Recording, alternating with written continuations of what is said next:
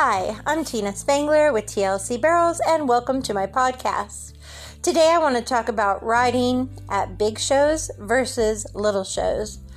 I'm talking about going to a regional, state, or world event that has more entries and more money on the line, and you feel like you're pressuring yourself a whole lot more and getting in your head too much versus your average jackpot or district show where you're more relaxed and you're riding more your normal self. Just remember, when you get to these big events and you change things, like you get really nervous and you just go in there whipping and spurring and riding all aggressive, or maybe you changed your bit, or um, you got real intense beforehand and you overrode, or maybe you just got really fearful and you just sat there and underrode. Any of those things, your horse is not going to understand what's happening. They don't know that it's a big event versus a small event. They might notice a covered pin versus an uncovered pin, but they're not going to know there's eight hundred horses, not one hundred, or uh, twenty-five thousand versus one thousand added money. They don't know those things. They don't know if they're one D or three D. They just know how you are with them and what they need to do for you out there. So when you change that, when you start riding all aggressive, or you change up their equipment or their routine, or you get really nervous in the holding pen, um, they can sense it. They're not going to like it either, and they're not going to be able to perform well either. So those are things you really need to consider.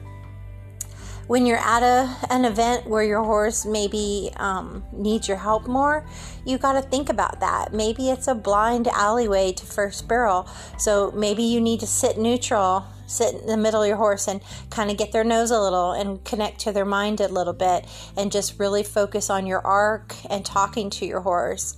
Um, you know, you really need to analyze the pin. If are you running to a, a fence and a banner on second and it's a little pattern, you need to think about getting over and riding in the hole, riding straighter longer in that situation. Um, you know, really focusing on riding deep into that turn. If it's a long ways to third and third's got a lot of space out there, you got to really think about keeping your line straight and getting to your spot, not letting your horse drift too wide or drift by um, or set up too soon. So there's a lot of things that you can do to help your horse, but the worst thing you can do is start getting so nervous that you cannot think or you change your game plan. I always tell my clients not to change things at a big show. Don't change saddles or bits or warm-up routine. Be as consistent as you've always been with them. Make the run that got you there.